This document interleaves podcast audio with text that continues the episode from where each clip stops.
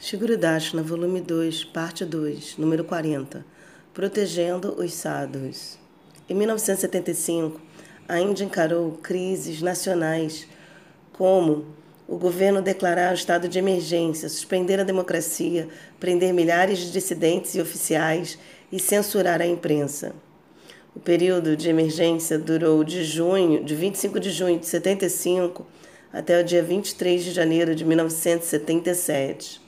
Em setembro de 1976, o partido que estava no governo iniciou uma esterilização ampla e compulsória, um programa de esterilização compulsória para controlar a população crescente da Índia.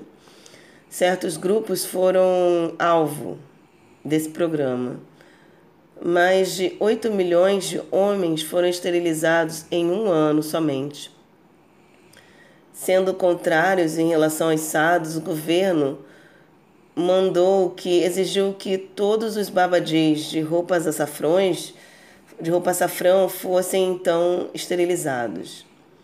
Os líderes do governo anunciaram: sados são como macacos vermelhos, que somente comem, dormem e causam perturbações.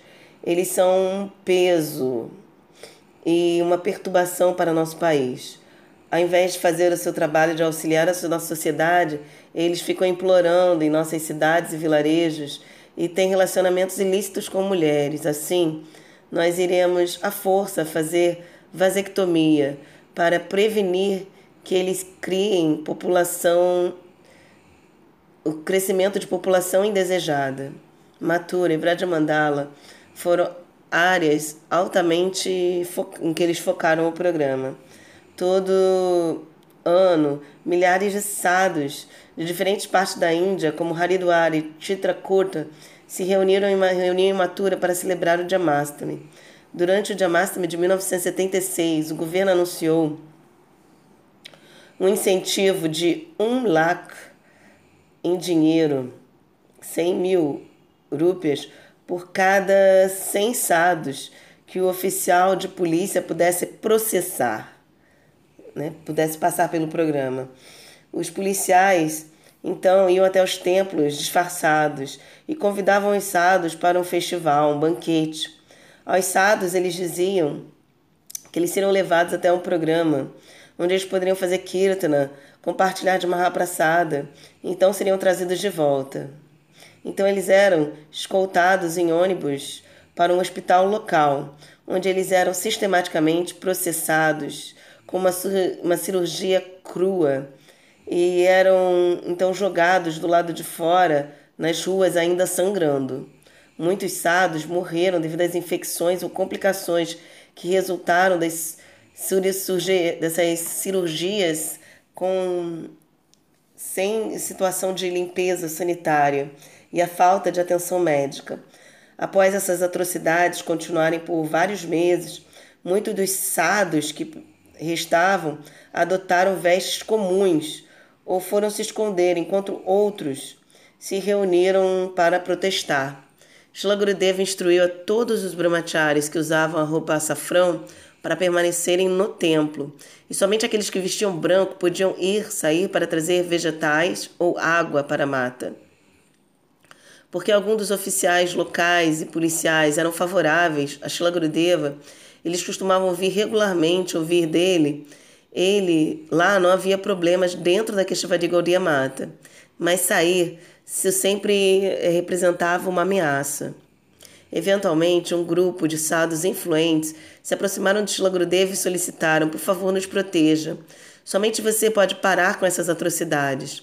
Shila Gurudeva ficou furioso, porque, devido a essa política governamental diabólica, e ele então organizou conclaves com outros sados em Vrindavana. Lá, Gurudeva advertiu os sados que praticassem seu sadhana em ashramas, ao invés de perambular como eh, mendicantes destituídos.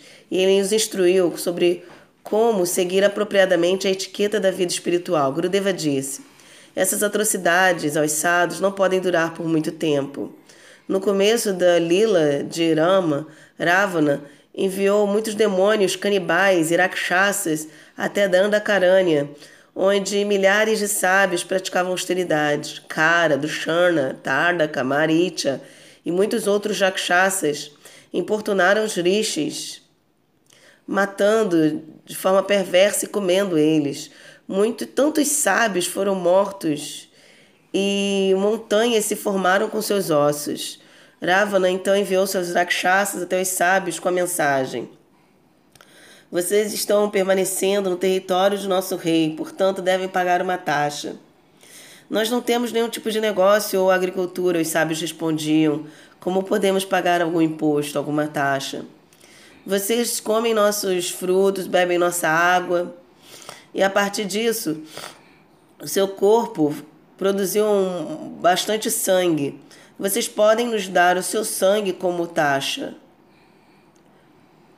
E o que vocês irão fazer com o nosso sangue? O nosso rei irá beber o seu sangue e se tornará mais poderoso. Se os sados estivessem fracos e não estivessem fazendo bádina, os demônios pensavam. Então, o nosso rei nunca será derrotado. Assim, devemos matá-los, ou então pegar o sangue deles como uma taxa, um imposto. Ravana então conquistou o paraíso e estava controlando o mundo, mas ele queria mais poder. Então ele pensou: se eu beber o sangue dos sábios, eu adquirir, irei adquirir a força das austeridades deles. Os rakshasas trouxeram um pote de ouro e os sábios cortaram seus pulsos e deram sangue, dizendo: Leve este sangue para Ravana e diga a ele que este sangue irá destruir sua dinastia. Os Rakshasas levaram o pote para Lanka, mas Ravana não estava presente naquele momento.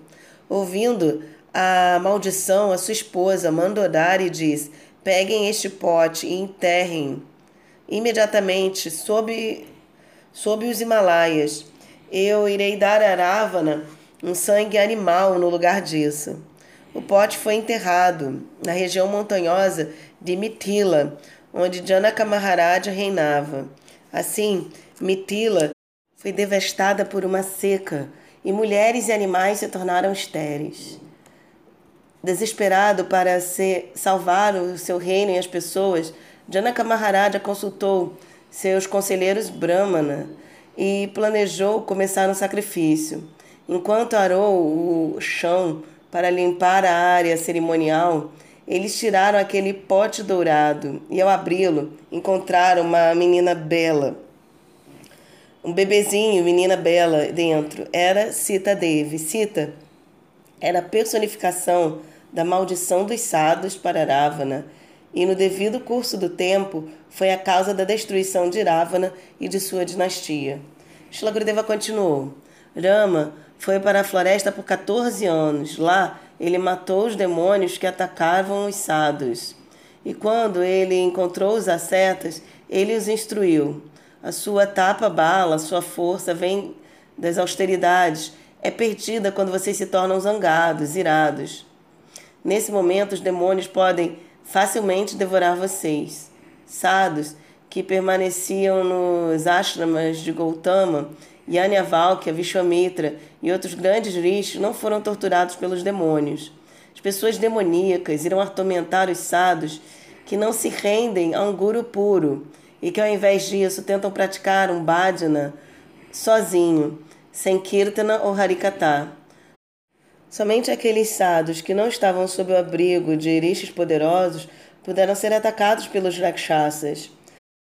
Alguns pensavam: se eu estiver sozinho, então poderei fazer bádina sem nenhuma perturbação. Eles eram órfãos fracos, que querem então uma presa fácil. Alguma pessoa começa a desenvolver um espírito de desfrute quando não está sob orientação de sados avançados e eventualmente abandona o serviço a Bhagavan. Entretanto, alguns sadakas permaneceram no ashram, permaneciam no ashram de seus gurus. Mas, ao invés de renunciar a tudo por Guru Seva, eles eram Guru Bhogis e arrumavam tudo para o seu próprio desfrute sensorial. Eles certamente sofreram eh, devido às suas atividades pecaminosas.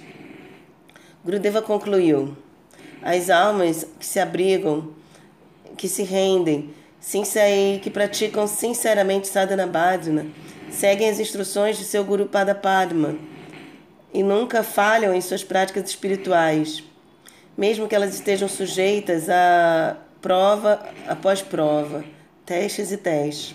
Entretanto, aquela pessoa que gratifica seus sentidos, sob o pretexto de bhajana, irá seguramente sofrer muitas tribulações. Os sadhus fizeram, organizaram uma grande procissão até o, o governo, o local do governo em Delhi, em protesto mas seu chamado, sua voz por justiça foi ignorada. Mais tarde, uma lei foi aprovada, afirmando que os sados deveriam se registrar no governo e somente então eles seriam deixados em paz.